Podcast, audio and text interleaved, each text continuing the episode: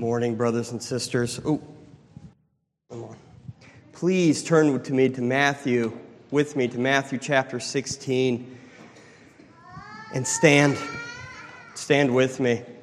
I'm going to read once again from 13 to 20 today so we get the context of what we're talking about. As we've pointed out over and over, the, the picture that comes most firmly into my mind is that through these chapters, we have had Jesus Christ revealed to the disciples, but in this particular confession of faith, we have that dimmer switch, so to speak, turned up so that we see the clearest exposition of who Jesus Christ is in this book so far, I believe. Now, we will read, we're going to be focusing on verse 16b today as we went through verses 13 through 16a last week.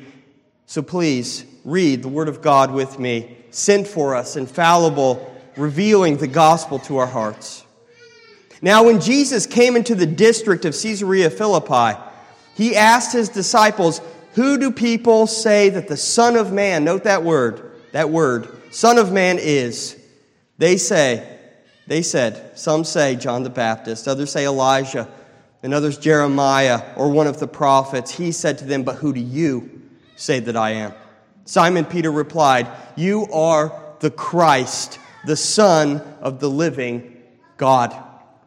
And Simon answered him, Blessed are you, Simon Bar Jonah, for flesh and blood has not revealed this to you, but my Father who is in heaven. And I will tell you, you are Peter, and on this rock I will build my church, and the gates of hell shall not prevail against it. I will give you the keys of the kingdom of heaven, and whatever you bound on earth shall be bound in heaven, and whatever you loose on earth shall be loosed in heaven. Then he strictly charged the disciples to tell no one that he is the Christ. Please pray with me. Lord, I come before your people that you bought with your own blood with, with much trepidation this morning as we think about the Holy Trinity as we think about Jesus Christ becoming man in the hypostatic union, Lord, I am not sufficient for these things, but God, I believe that you have sent your spirit, that you have spirated, you've breathed out your spirit to the church that we might we might find in your word sufficiency today. I, I, do pray, God, that you would preach to our hearts, that we would see the gospel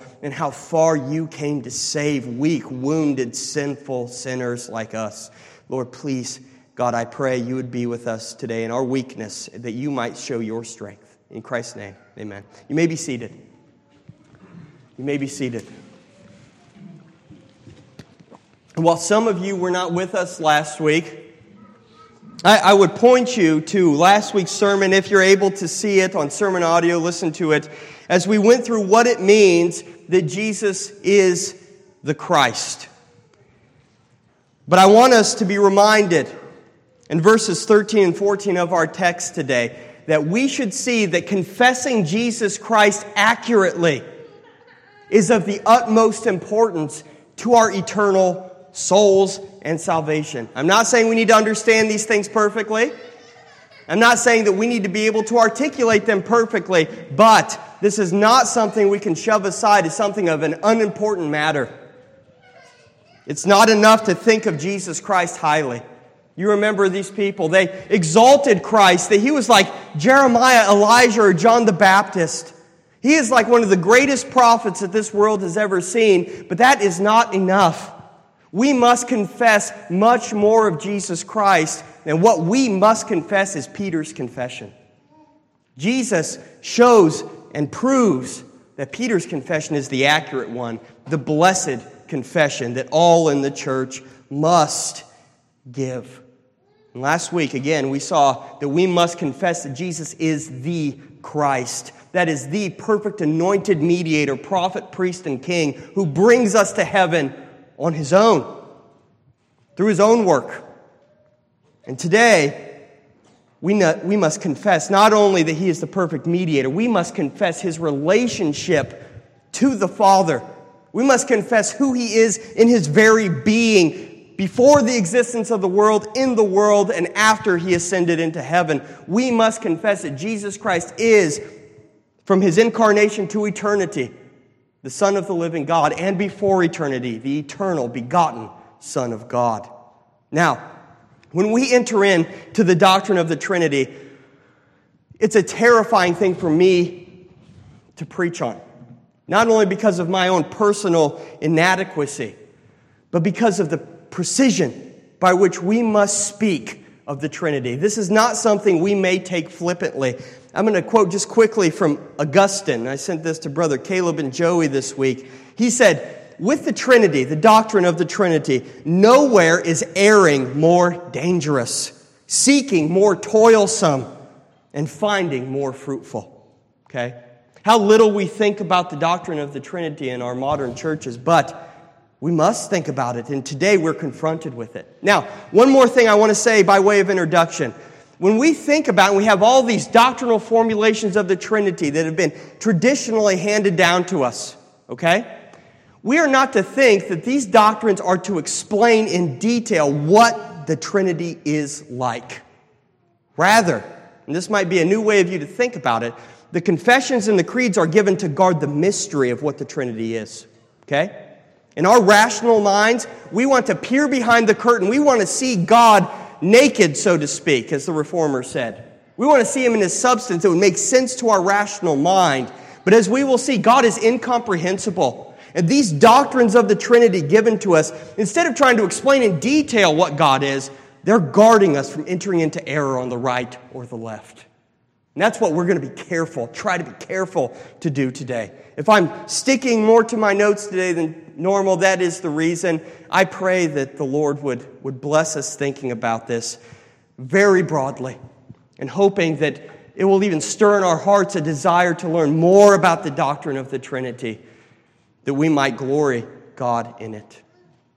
Central idea of our text today, again, is that Peter confesses Jesus' true identity, and Jesus assures Peter of the truth and the importance of that confession. So, three things today.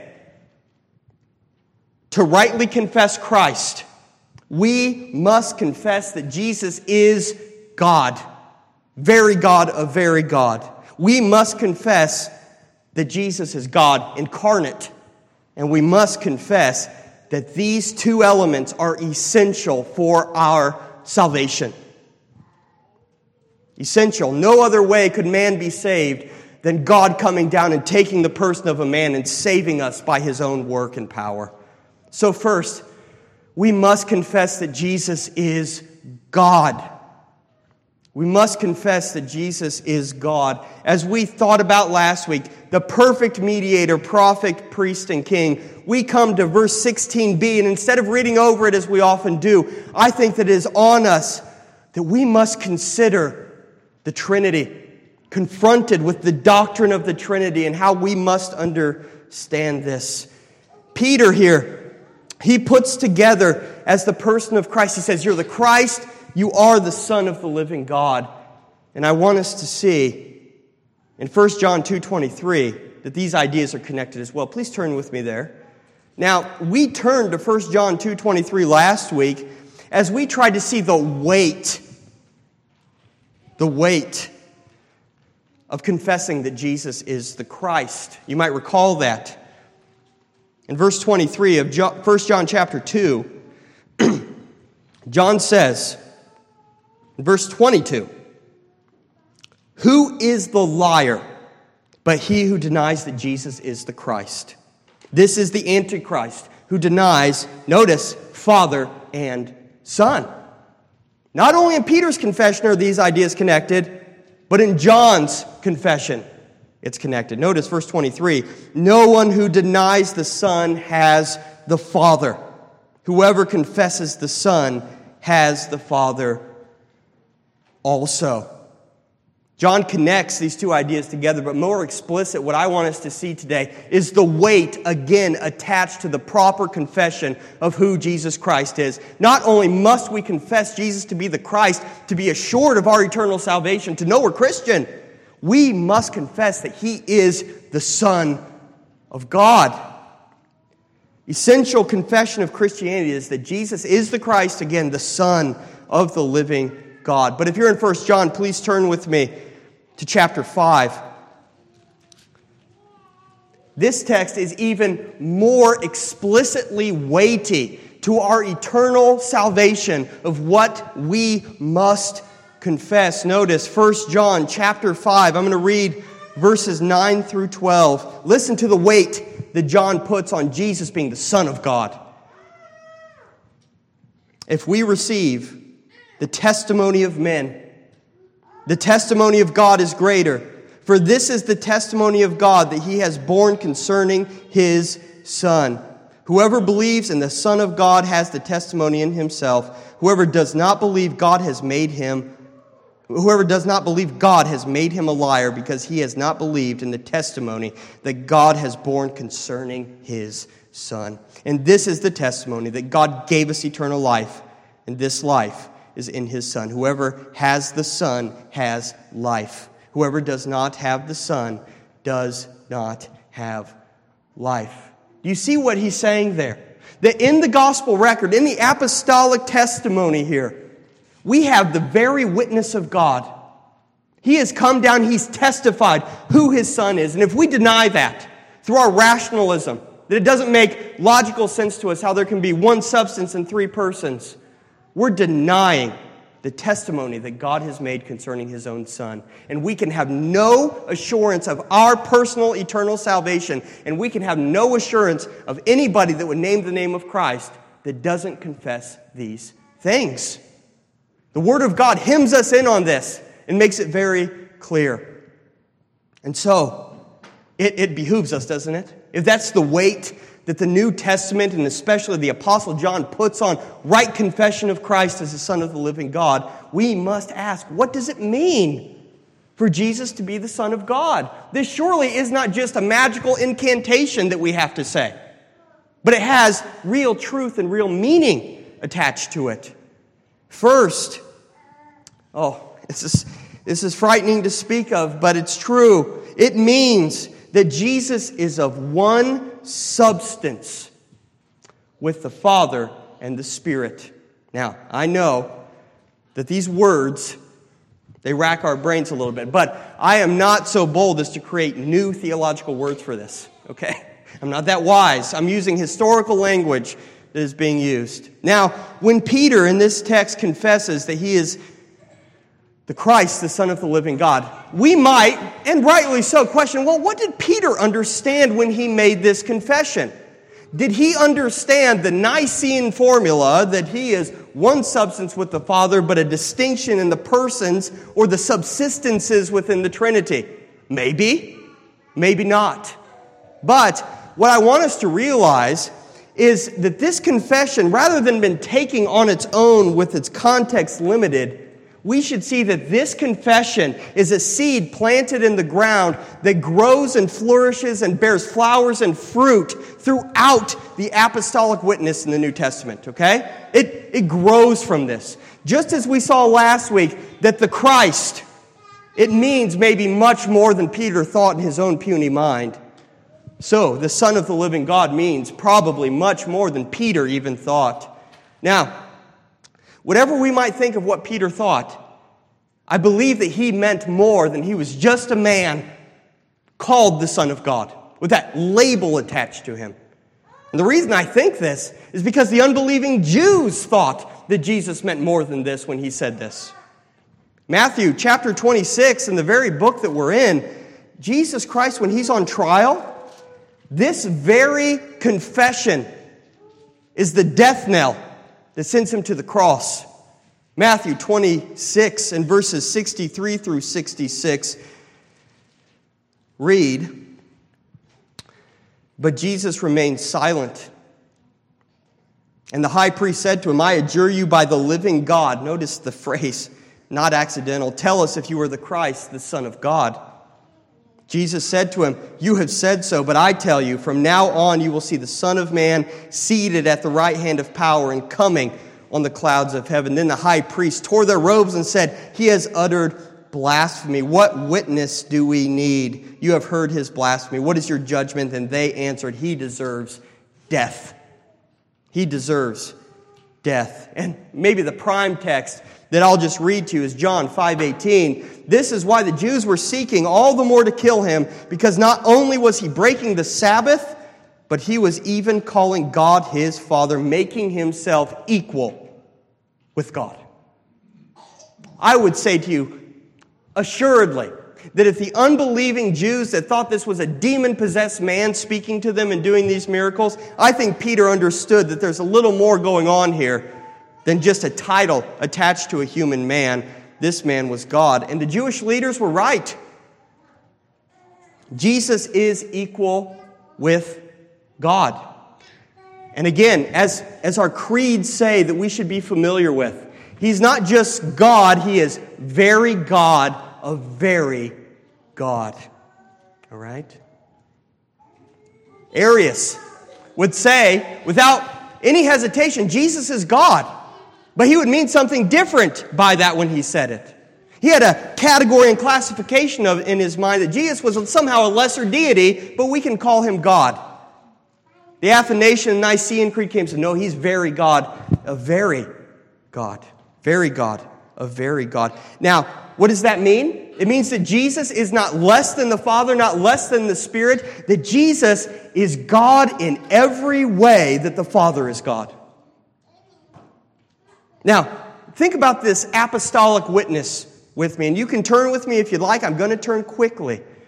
John chapter 1 is this key text that we all know, or that we should know in our hearts. John chapter 1. As John begins this great gospel to tell us who Jesus Christ is, he does not start on the earth as the other reform or the other disciples did. Rather, he speaks before the creation of the world, doesn't he? He says, In the beginning was the Word. And the Word was with God, and the Word was God. This monotheist, John, growing up in Judaism, he says, The Word was with God, and the Word was God. As a side note, we should be thinking how the fourth century Trinitarian theologians thought of, and I know this is a lot of information. Can God be God if he is separated from his very word that he speaks? We'd say no. It's intrinsic to his being, the word. Can God be God with his wisdom taken away from him? Well, Jesus is the wisdom of God. It's intrinsic to his very being. We see here that John is writing that the Word was God. The Word was God. Now, I'm going to take you through a couple different texts. Romans chapter 9. And the reason we're going here, I'm trying to have three witnesses from the New Testament that speak, I think, the clearest. Romans chapter 9. Notice the shocking words that the Apostle Paul ascribes to Jesus Christ of Nazareth.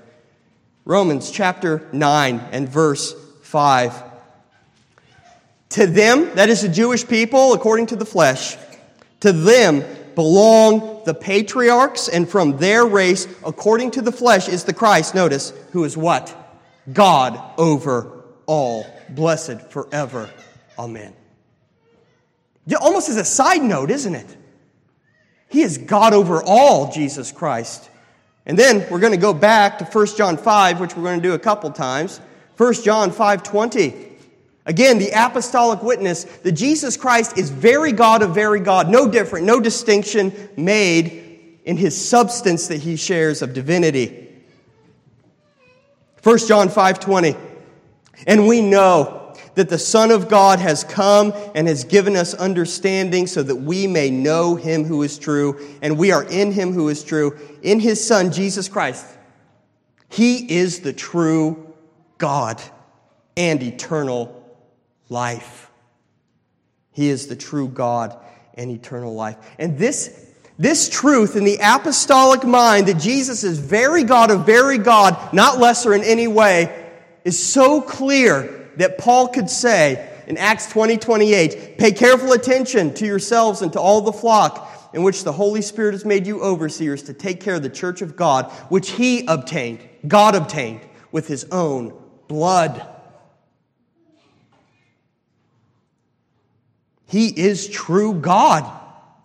Peter confesses, the apostles confess, and the church confess from Nicaea onward that he is very God of very God. And again, what that means if we're to try to expand our minds over the vastness of this topic, that in every and any conceivable way, any attribute that we attribute to God alone, Jesus is that. Jesus is that in his divine nature. Okay? Is God the Father omnipotent, omniscient, and um, omnipresent? And so is Jesus Christ our Savior, to bring it down to the level and, and make it go into our hearts. This isn't just academic. The one who came and died on the cross for you, your Savior who prays for you in heaven now, is omnipotent, omniscient, and omnipresent. More than that, Jesus is self existent, needing nothing in his divine nature outside of himself. He doesn't need you, he doesn't need the world.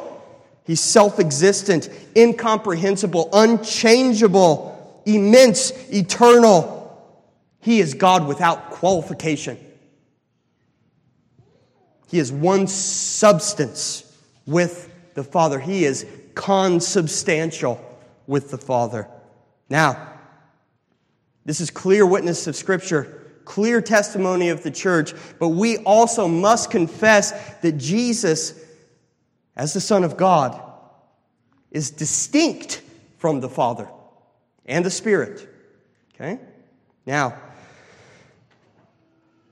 the creeds that we confess is that Jesus, the, the whole Trinity, is one substance and essence of God with three persons, and if that word throws you off, which I understand, three subsistences.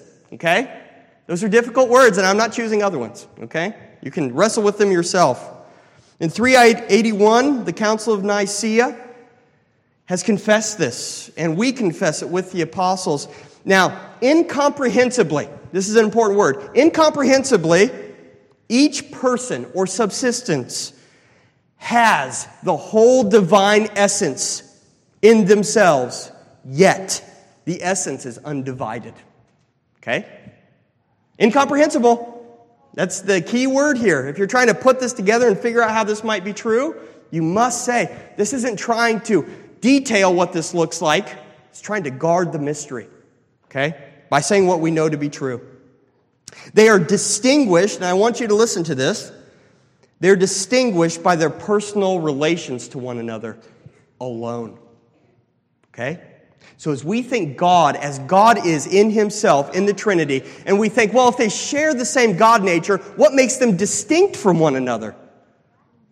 The church has confessed throughout history that the only thing that makes them different in the Trinity itself, not how they work in creation, but in the Trinity itself, is how they share their relationship to one another. Okay? I know that this is a lot to go through. Now, what that means is this how is the Father distinct from the Son and the Spirit? The Father is distinct only in that He eternally begets the Son and eternally spirates, breathes out the Spirit.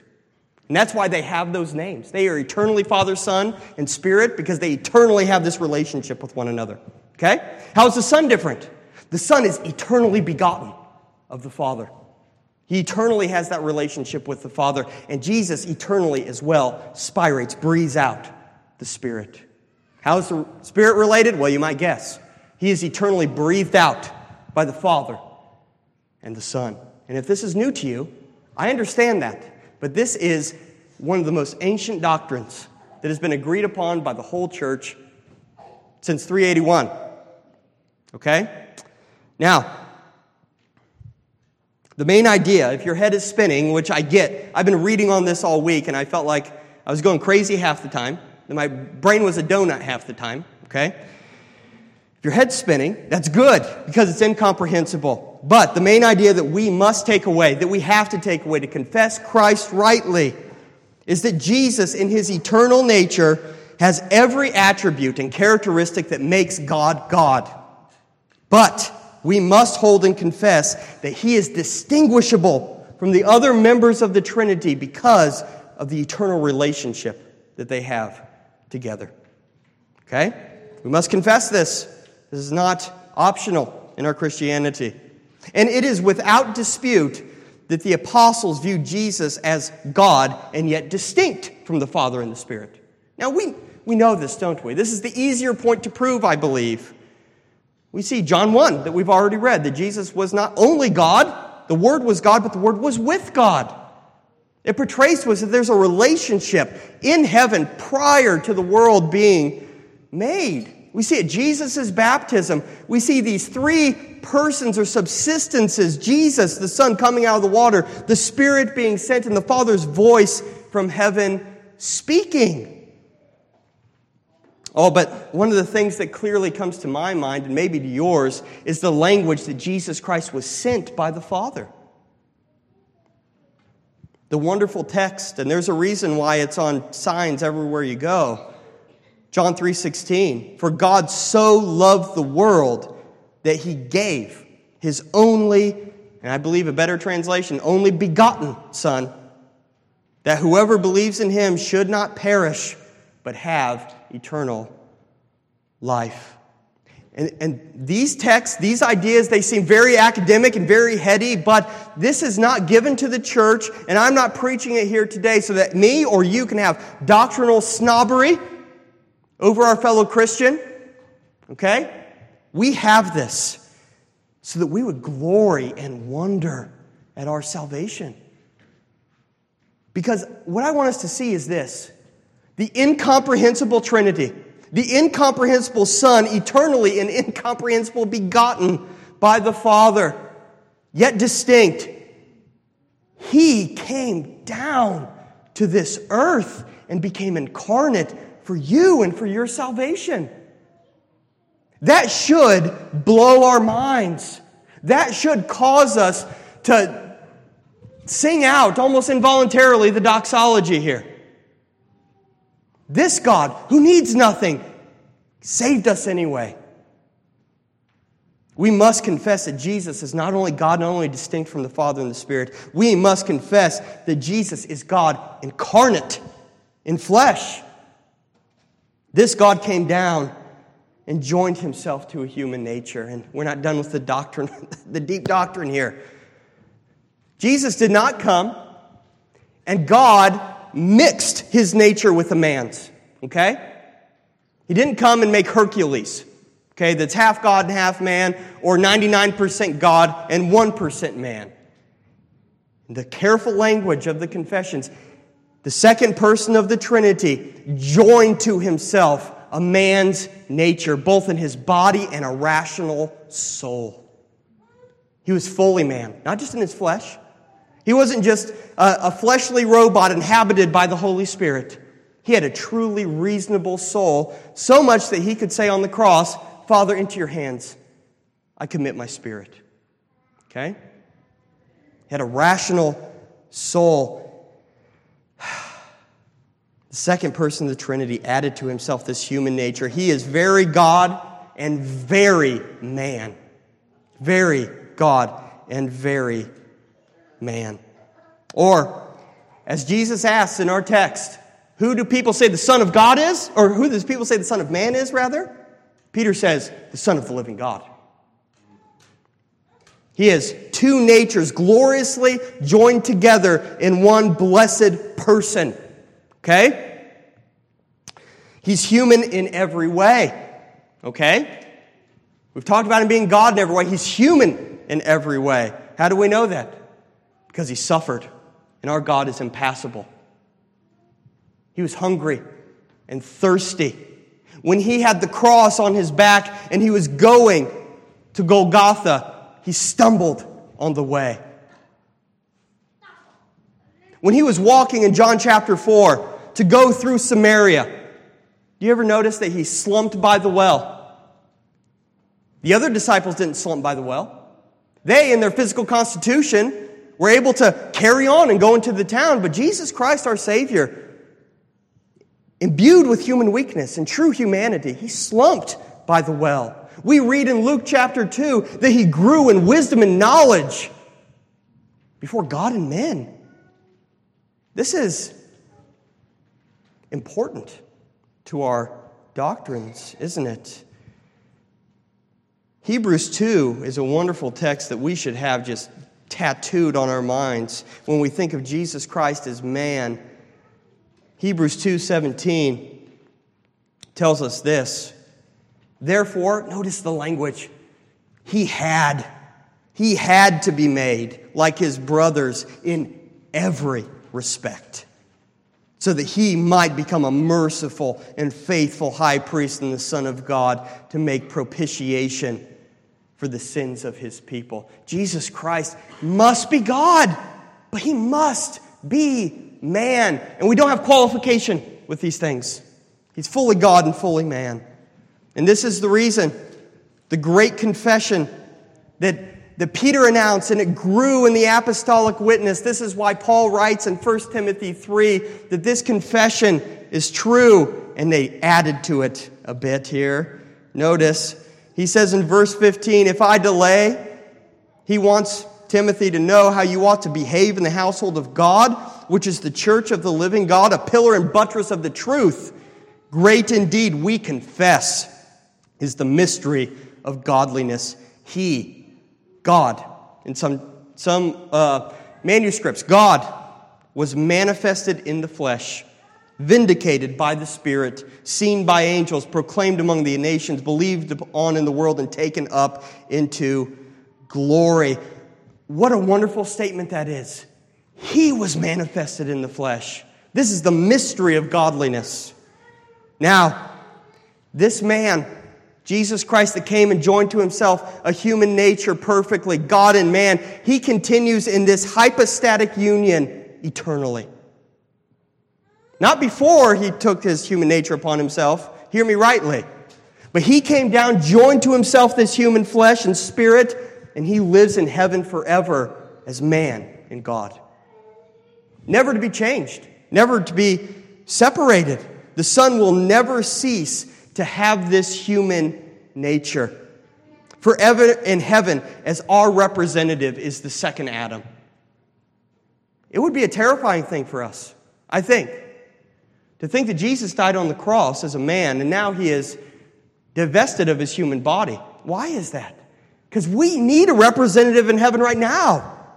I need somebody to plead the blood of Jesus Christ to the Father that I might receive the blessings of the new covenant. We need Jesus to plead that all the elect will be saved in time and space history. We have a representative now and forever in heaven. Now and forever in heaven, and forever we will have a mediator. Forever we will have a husband, a brother, a friend, and God. Forever and our eyes will see him one day. In the same way in which he was taken up into heaven, in Acts chapter 1, he said, The same way that I'll come down in bodily form. Bodily form. And what a, I just had to add this text in. I hope it fits. How wonderful is it to read Matthew 123 with this, all this information in mind? Behold, the virgin shall conceive and bear a son, and they shall call his name Emmanuel, which means God with us. God with us. Nothing less than God with us. Now, lastly, today, we must confess that this, these doctrines are essential for our salvation. And I don't mean to believe in them as essential, which it is. What I mean, it was necessary. This is the only way that we could be saved, is by God becoming man. The only way to save us from our sins was for God to intervene. And we know this, brothers and sisters. If we think about the law of God as perfectly portrayed to us, that we could never live perfectly before God. Never. And the law was not given on Mount Sinai in order for us to do so. It was in order to teach us that we could not do it. For Galatians 3, quoting from Deuteronomy, says this For all who rely on the works of the law are under a curse. For it is written, listen to these strong, this strong language. Cursed be everyone who does not abide by all things written in the book of the law to do them. The law comes to us, and it can't just be obeyed in part. Cursed is the one who doesn't do everything perfectly that's written in the book of the law. That person is cursed, and that is to weigh upon our hearts that we are hopeless and we're without any kind, any kind of help apart from Christ. We could not ever live perfectly before Him, and we could never pay the debt that we owed previously. Even if I could, and I can't. Never. Not for a second. Love my God with all of my heart, soul, mind, and strength. Never could I love my neighbor as myself. Even if I could, for a second, and then I died. I've got all this sin behind me to deal with. And the terrifying thing is, I've offended as the Heidelberg Catechism says, I've offended the supreme majesty in heaven, and therefore owed to me is the supreme judgment and punishment for my sins, eternal death and misery for one sin. Not even for one sin, for the sin I inherited from Adam and Eve. Man is hopeless and doomed if God Himself does not intervene. We need our mediator to be true man and true God. We need him to be. Now, I'm going to take this a little out of order, but this is connected to the Christ, him being prophet, priest, and king. We need first a perfect priest. We need a perfect priest. He has to be God and man because he has to represent both parties. He has to. We, we are two parties that have irreconcilable differences. God is supremely holy and can have no sin in his presence, nor can he condone or allow for any sin to enter into his heaven. And man is totally sinful, corrupt in mind and heart, that we are totally and wholly inclined to do all evil and to be absent of all good. So, what's the hope that we have? We have a priest who is God and man. He represents both parties so much so that God could entrust with the person of Christ our redemption and salvation.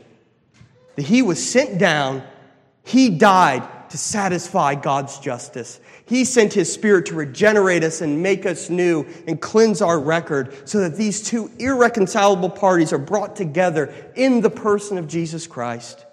He bears our name on his heart and his shoulder pieces before the Father forever, just as the Old Testament priests did. He has to be fully man. He has to be fully man. The same nature that offended God must be the nature that offers satisfaction. It must be. He must be sinless and righteous. Therefore, he cannot be born of man naturally because we inherit the guilt of our fathers. He has to be fully God. He has to be able to go to that cross and bear the full weight of our sin without eternally sinking down into hell. This is only possible through this hypostatic union. It's only possible that Jesus is very God and very man put together. We need a perfect prophet that is God and man.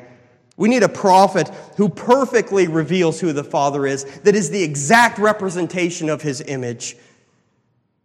We do not have to guess what the invisible God wants from us, what his desire for us is, what his duty he requires of us, because Jesus perfectly knows the Father and tells us about him. And as king, we have a king that's truly omniscient, truly omnipotent, and truly omnipresent. He is, he is forever our king that works all things for our good for those who love him. Now, I ask you simply, as we asked last week, is this your confession?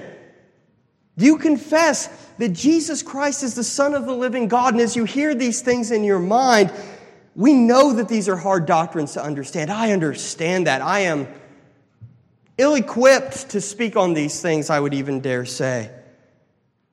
We're talking about the incomprehensible nature of God, okay? But that what is revealed in Scripture now, this is the question I have for you. Do you buck against this?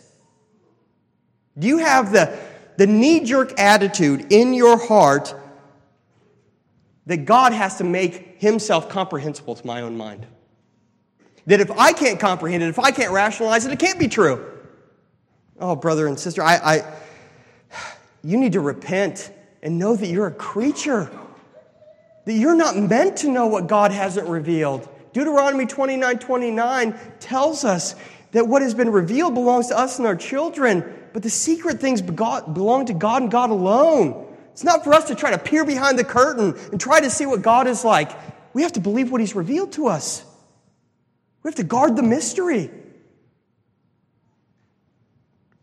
But today, if you confess that Jesus is the Christ, the Son of the living God, I'd ask you today do you believe that that person mediates for you? Not only do you believe it's true, do you have that reflex of faith, that reflexive action that says, He not only died, He's not only God, He's God and man for me, and He died for me?